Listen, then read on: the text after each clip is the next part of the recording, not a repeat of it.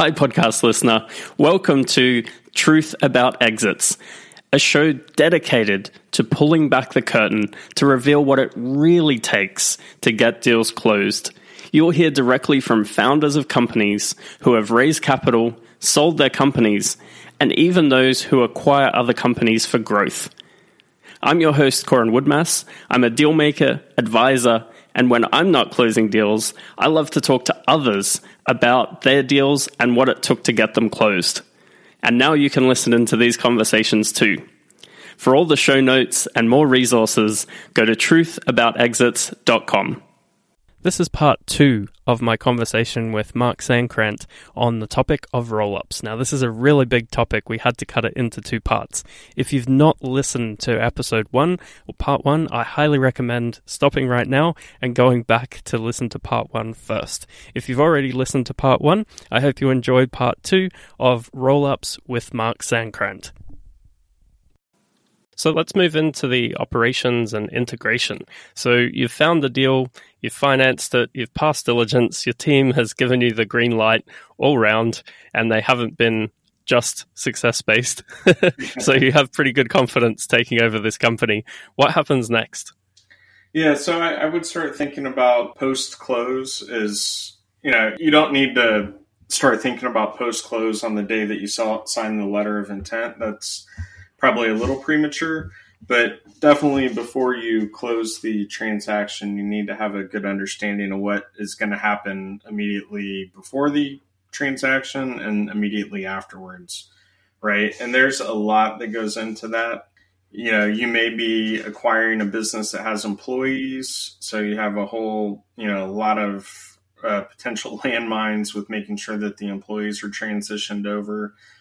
You may be acquiring some key accounts or clients that you want to make sure that they're on board before you close the transaction? And if they're not on board that could you know change your appetite for the business? So th- there's a whole host of planning and integration work that needs to happen well in advance of the actual close date. But again i would think back to you know if you already have a business look at the different disciplines within your business and each one of those or a different way to look at it, think about your org chart and each group head or department head that you have needs to have a seat at the table when it comes time to planning for the transition and the integration. So if you have an HR department, you know, they need to be at the table talking to the employees that will be coming over if you have a development group, for instance, they need to understand the code base of the business that you're acquiring or whatever it might be. You need to get your team involved in the process as early as possible because at the end of the day, you might be the one making technically making the acquisition, but they're the ones that are going to have to live with it. So you need them to be involved in the process and, and feel some ownership. And that's just going to help with the, the overall transition and, and implementation. So I, I, would start with, again, developing that team that needs to be involved and putting together a checklist of all the different things that have to happen. And I can tell you those checklists can be very long. But planning is the key to success here. And it's uh, a lot of hard work. But if you don't plan, then the likelihood of you having success is going to be really slim. That makes total sense. And what if there's redundancies? So, what if some of the team you don't need, or they're in a different location? What happens, or what would you think about on in that case? Yeah, I would think about being a good steward of the business. So, when you tell the seller that you're going to be a good steward, or whatever word you want to use, it doesn't just mean hey we're going to take care of your clients when the business is done. It means we're going to take care of the brand that you built. We're going to take care of your clients. We're going to take care of your employees. There are always going to be situations where there's an employee or two or more that just they don't fit into the overall plan. I would try to have those conversations as early as possible with the owner and i would also do my best to make sure that the employees that might be affected have as soft as a landing as possible. And that's not necessarily your responsibility as the buyer, but I think it goes a long way when you show that you care to the seller. And I've also seen situations where, you know, sellers get attachments to, attached to their employees, and if they find out one of their employees is going to be affected, it might cause them to say, "I know, I don't want to do the deal." So, you know, again, having these conversations as early as possible and making sure that you're doing the right thing for your business, the right thing for their business, and at the end of the day, also the right thing and being as good of a person as you can to those people impacted. I think that's the right approach. Absolutely. And I guess this goes back to the earlier comment of not changing anything for about the first year because you don't really know what those key employees could really be doing. Yeah. Or maybe even who the key employees are. It may take some time to figure out who those people are, right? That's absolutely right. Absolutely right. You know, in some situations, it, it's going to be pretty apparent. You know, we don't need two people doing accounts payable, for instance so it might appear that there's a redundancy there, but you know maybe their person's more qualified, or maybe there's a different role for that person. But until you really start to understand who the the people are and what their roles are, it's and you know again talking to the seller, you got to have open conversations. And yeah, you're absolutely right. You, you just never know. And you brought up a good point there of they might be a good fit for another role. It's so expensive to go out and find new employees. Yes. If you've got a employee base, instead of going through and firing really fast, maybe look at how else you could use that asset because every employee is an asset, whether they're really a liability or not, you need to figure out. But for the yeah. most part, people are a big asset to the business. So interesting to think through that. So would you have any structure of is there timelines that you would use 30 60 90 day plans for taking over the business or does it depend on the business? No i think you always should have a 30 60 90 day plan. And not only kind of an internal 30 60 90 day plan but also more of an external one that you share with the company that you're acquiring. And here's where i'm going with that. The one thing we haven't talked about and now that we're kind of talking about employee or headcount kind of conversations, one of the most important things, and usually it's the thing that can kill the success of a transaction faster than anything else, is culture. So you got to think about the transition and integration from a culture standpoint just as much as you do financial or anything else. So it's real important and it's kind of funny, you know, all, all, through my education, every time I saw the word, you know, like mission statement or value statement or whatever you want to call them, I always thought, you know, why does anyone actually spend time working on those or thinking about them? Because at the end of the day, you know, they don't really matter. Until I got involved in M&A and I realized you know, they're not just words. If the company actually lives by it, you know, whatever their mission statement is or strives to be that kind of company, you know, that's important. And you have to start sharing that with the target company as early as possible to start helping them understand who you are and how you work and, you know, what life is going to look like when they're part of your organization. And, you, you know, I, I think my point being that it's worth spending a lot of time thinking about what your culture is and how you operate and what that means for the people coming over that might be operating under a totally different corporate culture. You can't make their culture fit yours, and you can't change your culture to accommodate theirs. Cultures are kind of what they are, and they take time to change. But what you can do is be very transparent and upfront about this is our culture and this is how we work and make sure that everyone understands that on day one. Again, I would spend a lot of time with individual employees or having your department heads talk to the people that are going to be reporting to them to make sure that they understand their own department culture, right? So spending a lot of time on culture is probably one of the areas that I think is the easiest kind of glance over or not really spend a lot of time on, but it's probably one of the more important ones, particularly when there are people involved. Absolutely. Yeah, I used to cringe when I started working at very large corporations and there was culture and mission statements and all this mm-hmm. type of thing. It really didn't resonate until I started traveling. Yeah. And it wasn't necessarily just the foreign culture or foreign things that were happening in different countries. It was more the people, the expats I was meeting. Because if I found someone from the same area of Australia as me from Brisbane, we would have something in common immediately. Yeah. Uh, the same is true if if you've been to the same college or done the same degree.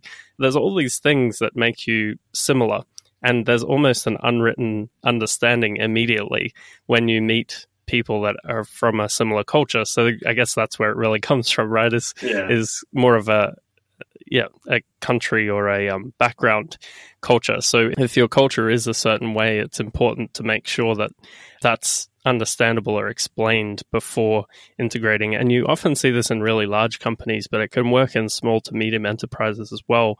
And especially if you're integrating more staff, more headcount into your company. Yep. Absolutely. And, Awesome. You know, as you were saying that, it made me think through, you know, some of the organizations that I've worked for. You know, on your first day, they would make you fill out a questionnaire about, you know, five thing, you know, list your five hobbies and things that, you know, where'd you travel last summer, whatever they were. And I always kind of went into it again with that attitude of not understanding why they're making me fill out this silly thing that has absolutely nothing to do with my role but it's exactly what you just said. It's, you know, so I say I spent my summer in wherever not very exciting place, right? There might be somebody else in the organization that grew up there or, you know, some went on summer vacation there too. And so it's those little bonds that once you start identifying and allowing people to connect, that's really what starts to drive your culture. And again, you can't force your culture on somebody else and you can't change your culture to accommodate somebody else. But what you can do is make them feel a little bit more comfortable and then, you know, they'll start to work into the culture. And I, I think that's, you know, those little things, as silly as they might seem, they can be great tools to uh, just start to identify those commonalities between people to help them start to feel like they fit in. The other piece to that that I would say, and this is more for kind of more the management level types, I would also think about using different assessment tools, kind of like the old school Briggs Meyer personality tests. But, and again, this is where I, as I've gotten older and understood these a little bit more, I see what the true value is. They're not about assessing someone to figure out whether or not they're going to be a fit. But as a business owner or a manager of people, the more I understand who my employees are and how they work, is going to allow me to be a better manager, right? So there's one in particular called a, a DISC assessment. It's D I S C. And, you know, what that tool does is allows you to understand what motivates people, what kind of personality they are. So it helps you as a manager know how to get the most out of them that you possibly can. And again, it's not about do they fit within my organization. It's about what tools do I need as a manager to help them do their job. So I would also look at things like that. Absolutely. I read a book uh, last year called Principles by Ray Dalio. Have you read this book? Uh, no, I haven't. Yeah, so he goes pretty deep into his scorecard. Mhm. Sorry, baseball card is what they Yeah. call it at uh, Bridgewater. Yeah, Bridgewater, his hedge fund. Um, so yeah, if you want more information on that, that's a pretty good read. I picked it up on Audible. It's it's a really good listen, and then I got the book because it's a great reference point when it comes to um, corporate fit or personality fit to positions. So they take it a step further, where they actually they have these baseball cards, so you know what people's strengths and weaknesses are, Yeah. and literally in meetings they will default to the person with the most experience. They'll listen to everyone's opinion but they'll default to the person with the most experience in that said topic which is is useful. Um, so it's not a 100% anyone has a say but it's weighted. The opinions are weighted which i thought was really interesting. And that could be something as part of an acquisition that could be really interesting to find some amazing industry knowledge that you didn't have before Oh, that yeah, comes across in the staff. Absolutely. So you might be thinking at this point, aren't we talking about M&A? Shouldn't this be all about financials? well, as you and just thinking the same thing. yeah, as you and I have riffed many times since we first Yeah. met, a lot of this stuff is is really psychology, right? Yeah. And people are the biggest piece of whether something is a good fit or not. Yeah, and I, I have one more topic to touch on that relates to this. So, just with the where our world is today, it's going to be about nearly impossible to acquire anything where there's not a remote employee involved, right? So, more and more of us are working from home, and lots of companies really don't care where you live. They just want to make sure they get the right person for the role. And if that person is, you know, on the other side of the world, so be it. The reason I bring that up is because that creates a whole different cultural issue, right? So that person's not going to be in the office and you know interacting with everyone else. But how do you make sure that that person starts to get assimilated into the business or into the corporate culture? You know you need to make them feel like they're part of the team just like everyone else. You know that's when and this gets into a whole different subject but kind of more on the operational side of how, you know some best practices of how to run a, a business. But you need to start thinking about things like all hands meetings where everyone comes together on you know a set cadence whether it's once a month or some other time frame and you just talk about how the business is doing or weekly meetings and one-on-one meetings. You need to figure out some way to make sure that those remote people feel valuable and that they're actually part of a company. So I, I just wanted to bring that last piece up around culture.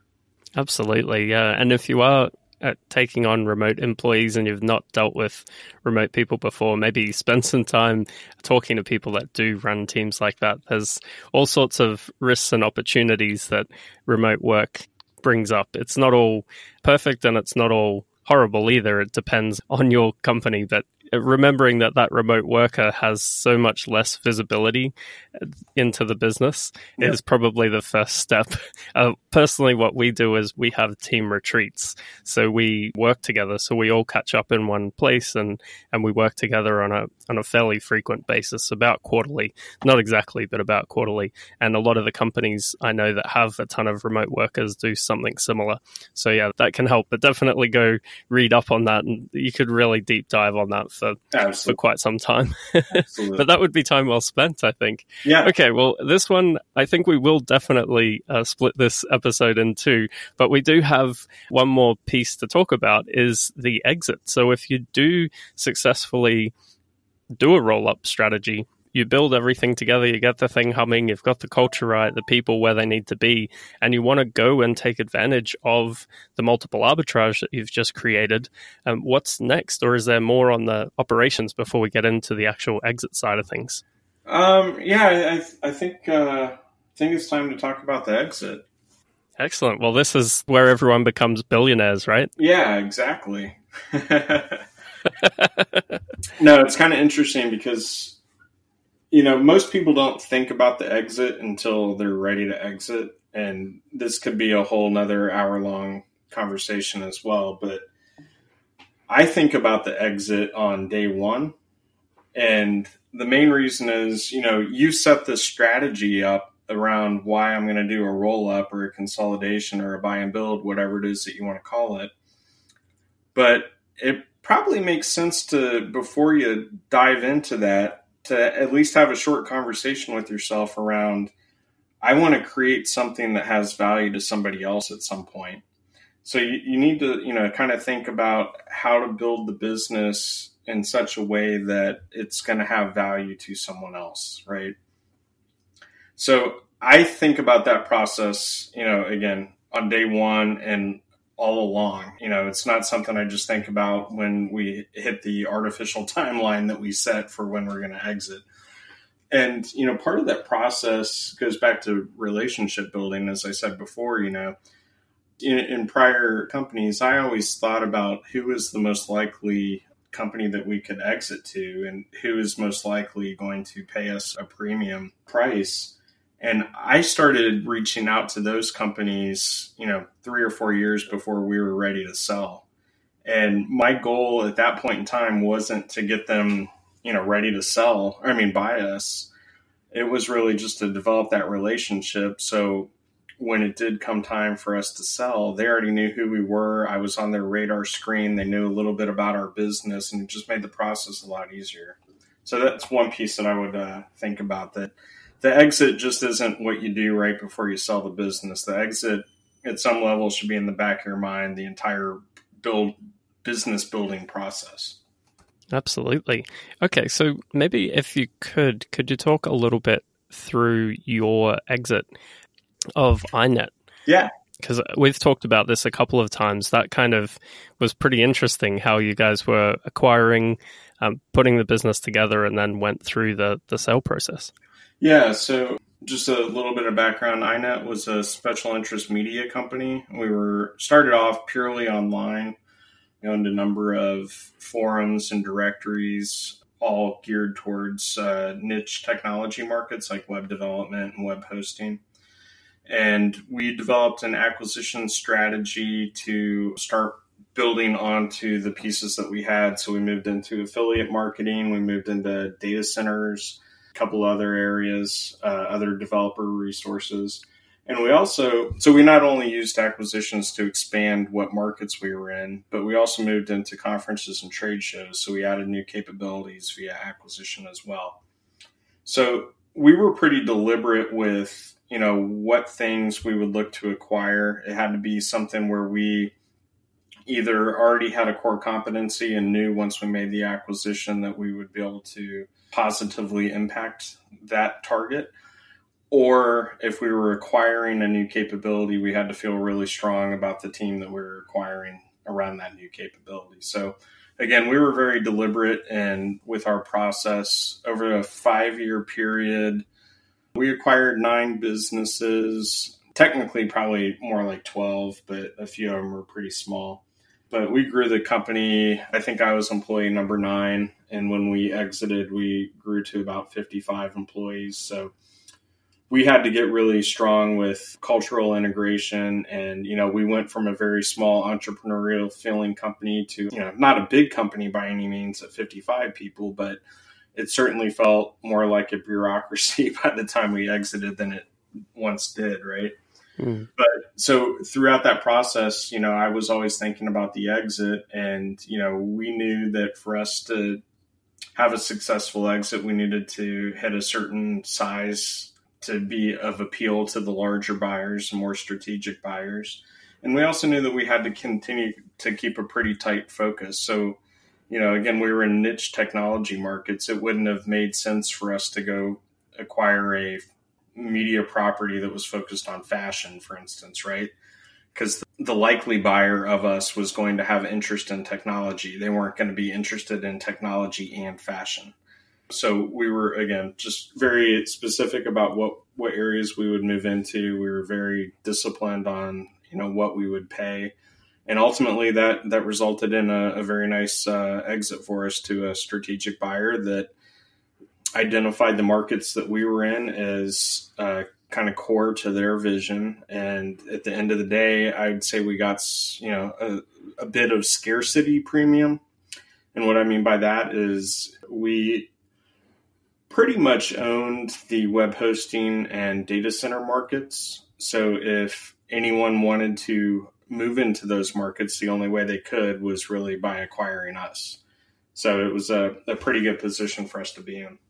So you'd built a pretty significant moat uh, of our acquisitions and growing intentionally. Yeah. One of the most interesting pieces about this story that we've talked about before is that despite you were spending a good couple years meeting strategics in the space, you still went for a traditional sales process with an investment bank. Absolutely. And the ones that you were talking to didn't actually end up being the buyers or the acquirers at the other end. So, could yeah. you talk through um, why the company decided to go for a, a, sale process, what that looked like, and then a little bit about that acquisition, if you can?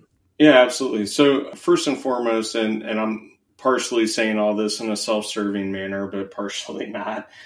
it's just a lot easier to have an advisor or an investment bank to run a process for you. It ensures things stay on track. It ensures that you're able to remain as unbiased as possible about assessing the deal. It's nice to have a buffer, and it's also nice to have some mystery, I guess, to the process. And what I mean by that is if I would have just reached out to one of the strategics that we thought was going, going to be the buyer and dealt directly with them, they have all the negotiating leverage, right? If they're the only ones that are at the table.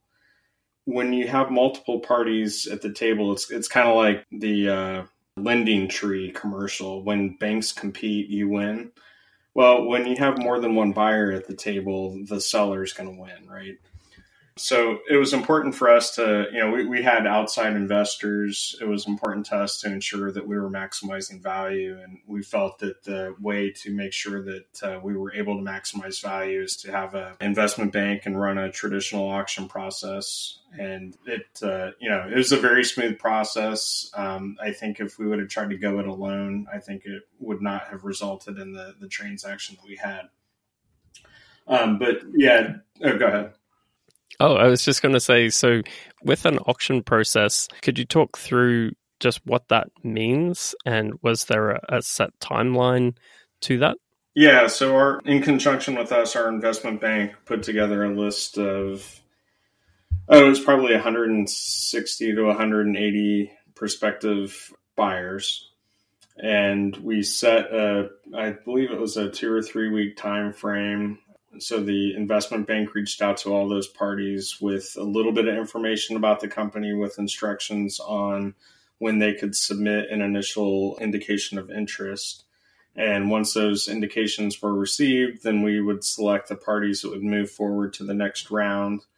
And the next round entailed being able to do more, a much deeper level of due diligence on us, at which point the remaining parties would submit a bid and then we would take the bid and then transact with with that winner of the auction, if you will.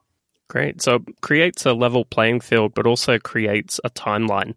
And we've just finished a 21 day process on a deal uh, last week, actually. And it was interesting that a lot of those interested parties all kind of waited till the last minute, but they were all very aware of what that timeline was. Yeah. um, partially through us reminding them, but also that whole cycle really works. It it seems like artificial timelines, but sometimes that's the way to get people moving. I had a, a, call, the podcast that I just recorded before yours was with Chris Rawlings from Judo Launch, and he was saying he did the same thing when he was raising capital from VCs. He said you always need to have a timeline in mind. Yeah. Otherwise, people just won't act. I think yeah, it's just general human nature. yeah, you don't make decisions, especially hard decisions, until you absolutely have to. There's no question about it. And I think another piece of this puzzle is to really be able to run an auction process like we're talking about here.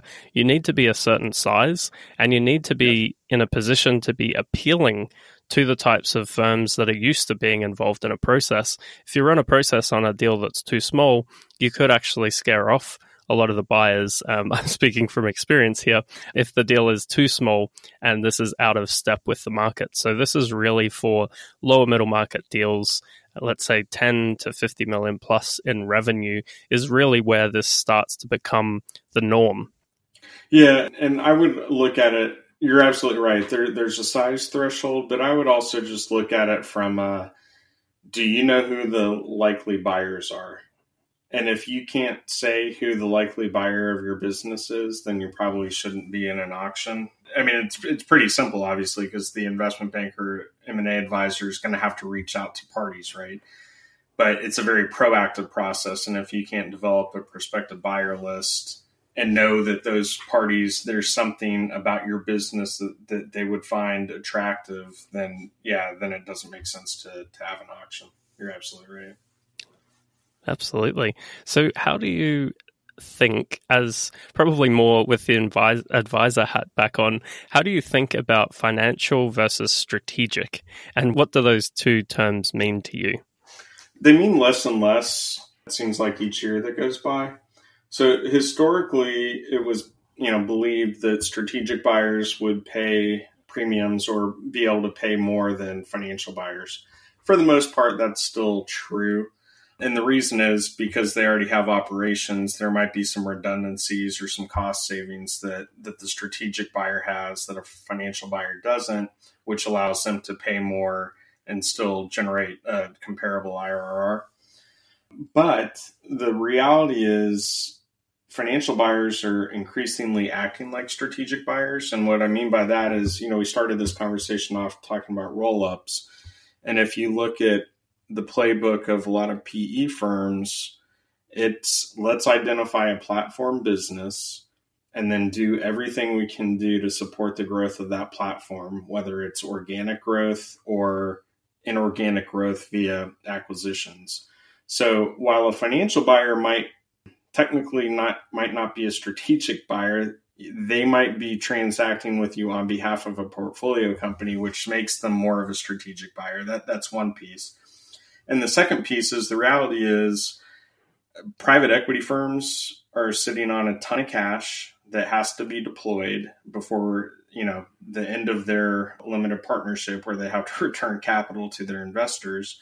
They need to deploy the cash. And if that means they have to be more competitive with their pricing then then that means they have to be more competitive. And so what you've kind of seen over the past several years is there's not a huge disparity between financial buyers and strategic buyers but there still is a little bit of one Absolutely. So I'm just going to play novice here and just translate a couple of these terms we've been talking about. so number one is IRR. So if you're not in the investing world, internal rate of return is what that is. You can Google that later. But this is return on capital, right? Internally. That's what investors use to value or to project forward what their return on capital should be. So that's a really important term. So dig into that in your own time. But the next couple of pieces I'd like to explain is financial and strategic. So typically, a financial buyer is a buyer motivated by the numbers, essentially. And you also mentioned platform. So I'm going to explain those two and then we'll go to strategic. So a financial buyer, for the most part, could be a private equity group, like you said, Mark, with a, a fund with cash to deploy in a certain period of time. Now, where the platform piece comes in, could actually take that financial buyer and make them more strategic. Now, a platform is a certain size deal that they start with. So I actually met with a private equity firm here in Austin. They started with a, services company in a set niche, and that was their platform. So they found a business that was big enough with enough infrastructure that they could then go and make add-on acquisitions. They just actually closed an add-on acquisition for this company when we met up. So that was their roll-up strategy is looking for a platform piece first. It was a vertical in the service industry, and then they could add on to that business. And then they were looking for more platform deals. So this company, being a private equity group, is both financial as an overall, so they could look at multiple different industries. But then if it is an add on acquisition for that platform, that may actually make them more of a strategic buyer, which means they have synergies in that space. So they could bring that unfair advantage we were talking about earlier, is yeah. really what we think of when we say strategic. And both Mark and I have worked on a deal where we found a strategic that would actually pay less than financial buyers on a deal, much less. So it's not always the silver lining that you think it could be. Nah. No, and at the end of the day, everyone, you know, I spent a lot of time talking about discipline, and even strategics have discipline, and, you know, it, there's not a way to argue that. It, it is what it is. and also, just to close out the loop on uh, translating some of the terms here, you mentioned portfolio company.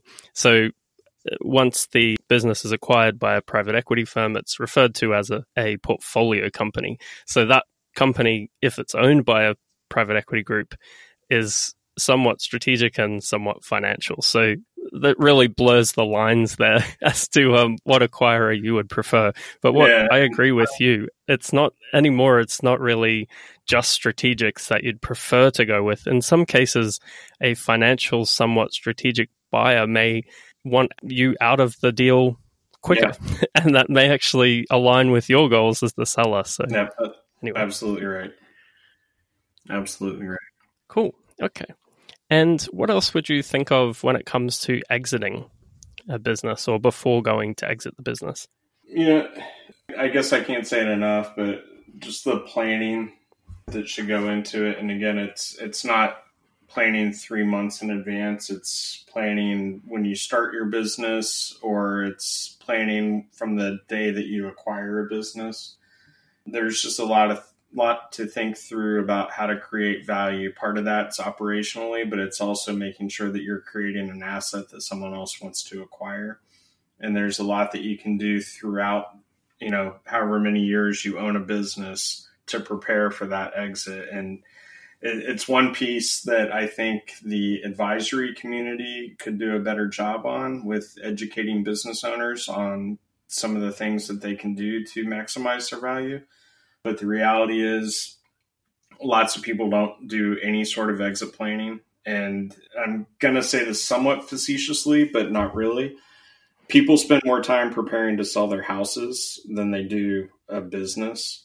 And, you know, I, I would challenge any business owner listening to, uh, you know, really think through you know how they're going to maximize the value of their company and it's not just about the operational pieces it's it's about preparing for that that final exit Absolutely. And to stay on theme, because I know we'll have many more discussions around exit planning yeah. in general, but if you have done a roll up, you touched on this before with iNet, you guys weren't looking at any type of web property. You were staying niche to yeah. tech related stuff and you were thinking about who would want to acquire this business, it's quite easy to think, well, it, it may be easier because if you're not going with a vertical approach, if you're just picking up whatever business you find and putting them together with operations, that may be easier to find because, like we mentioned before, brokers, investment bankers will have lists of businesses that they're marketing, and you could easily pick up a few of these if the numbers made sense. But then on the other side, if you're looking to maximize value and you're doing a roll up strategy, you may want to stay really niche specific or vertical specific to make sure you appeal to that next level of buyer. So I think that's probably the most crucial piece is figuring out who's likely to value the business, and then obviously when is the time to start going to market. Absolutely. And, you know, that process isn't always easy, right? Sometimes you have to make some really hard decisions. And while we were very disciplined with our overall approach to markets, you know, halfway into our life cycle, if you will, we made the decision to move into conferences and trade shows.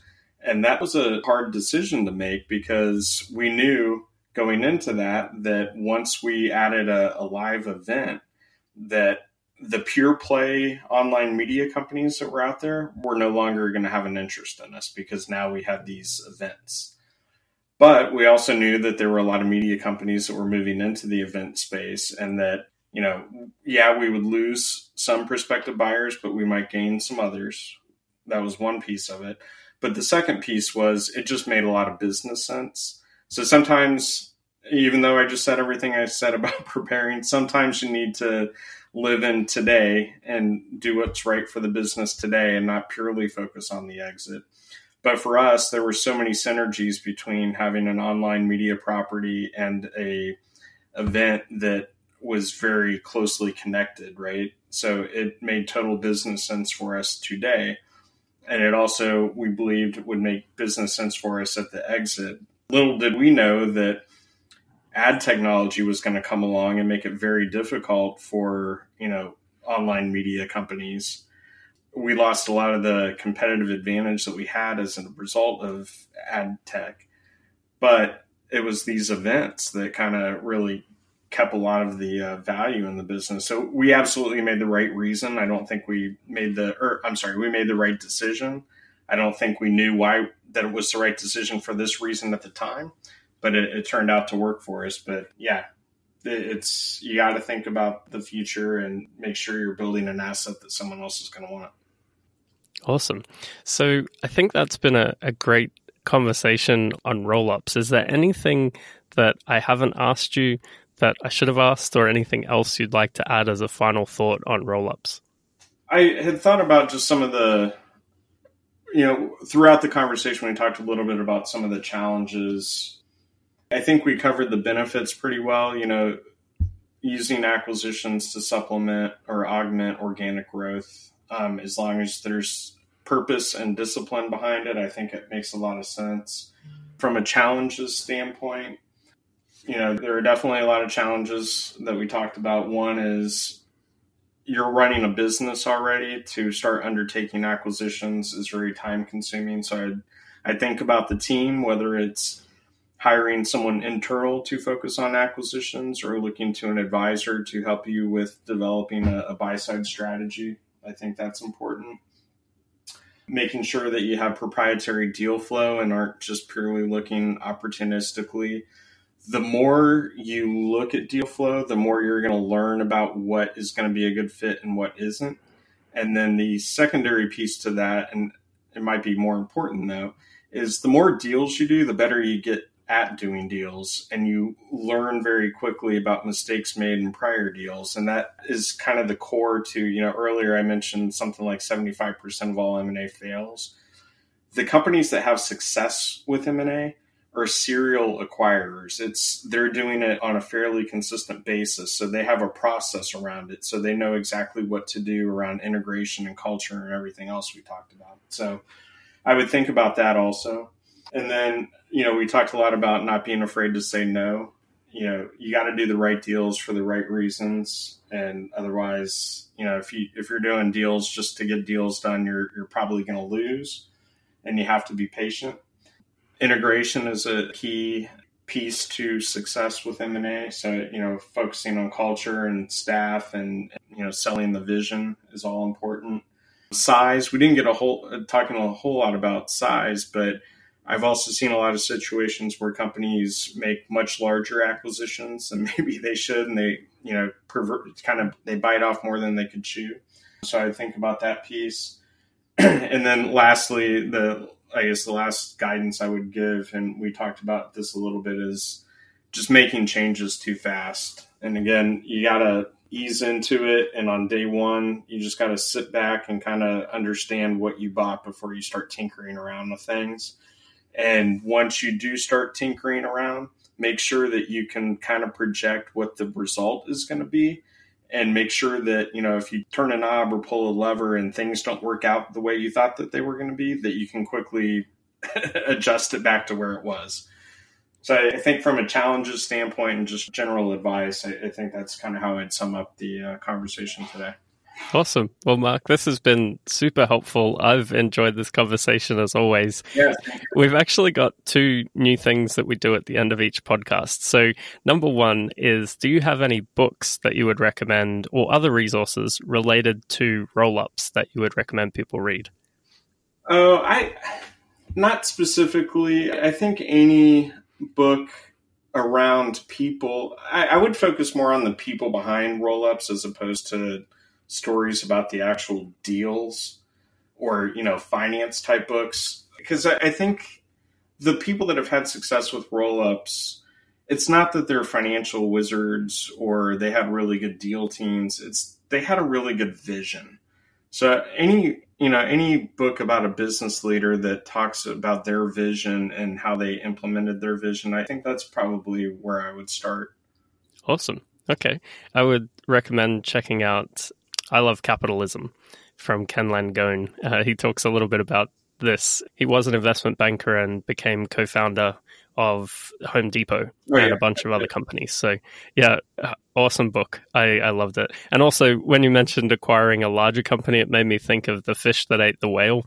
Um, yeah. And blanking on the author's name, but that's also an interesting story around that. So that's cool. And instead of saying how people can reach out to you and and ask for more help because you've been very very open with your advice here, how can people help you? What do you need help with? I'd like to talk to people. so even if if there's ever anything you want to talk about, I would say reach out to me. And again, I'm about building relationships and I'm a believer of karma. So, you know, even if you don't need help and I don't need help from you, that doesn't mean we, we shouldn't chat.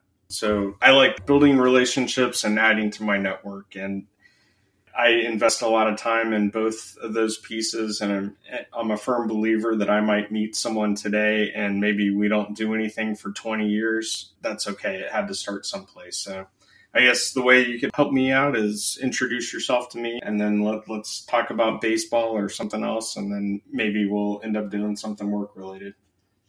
I love it, Mark. So, how is the best way to reach out to you? And we'll put it in the show notes. Yeah, I, w- I would say uh, LinkedIn. Again, Mark Sankrant is probably the easiest way, or just email me directly. Uh, you can reach me at mark with a K, M A R K, at blueashcapital.com. Awesome. Well, thanks so much for jumping back on the show, mate. I know we're yeah. um, we're planning many more conversations, but this has been awesome. Yeah, same here, Corn. I appreciate it. Cool. Thanks, mate. Thank you. Thank you for listening to another episode of Truth About Exits.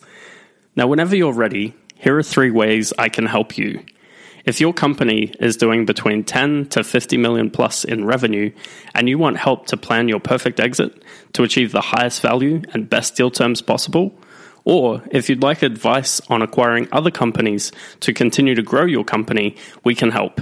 Go to truthaboutexits.com forward slash consult. There you'll see a simple form to tell us a little bit more about you, your company, and your goals, and my team and I will take it from there. So go to truthaboutexits.com forward slash consult. The second way I can help is become a guest on our show.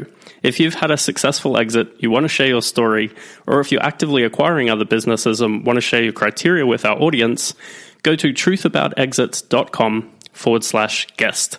Let's connect, and I'd love to talk to you. The third way I can help you is one of my favorite things in the entire world is sharing the truth about exit stories with other entrepreneurs by speaking at events all over the world. So far, I've had the privilege of speaking at events in the US, Canada, UK, Spain, Germany, Ukraine, Czech Republic, over in Asia, China, Hong Kong, Thailand, and even Australia. If you would like me to speak at your next event, go to truthaboutexits.com forward slash speaker and tell me a little bit more about your event, and we'll go from there. Thanks for listening, and I'll see you on the next episode.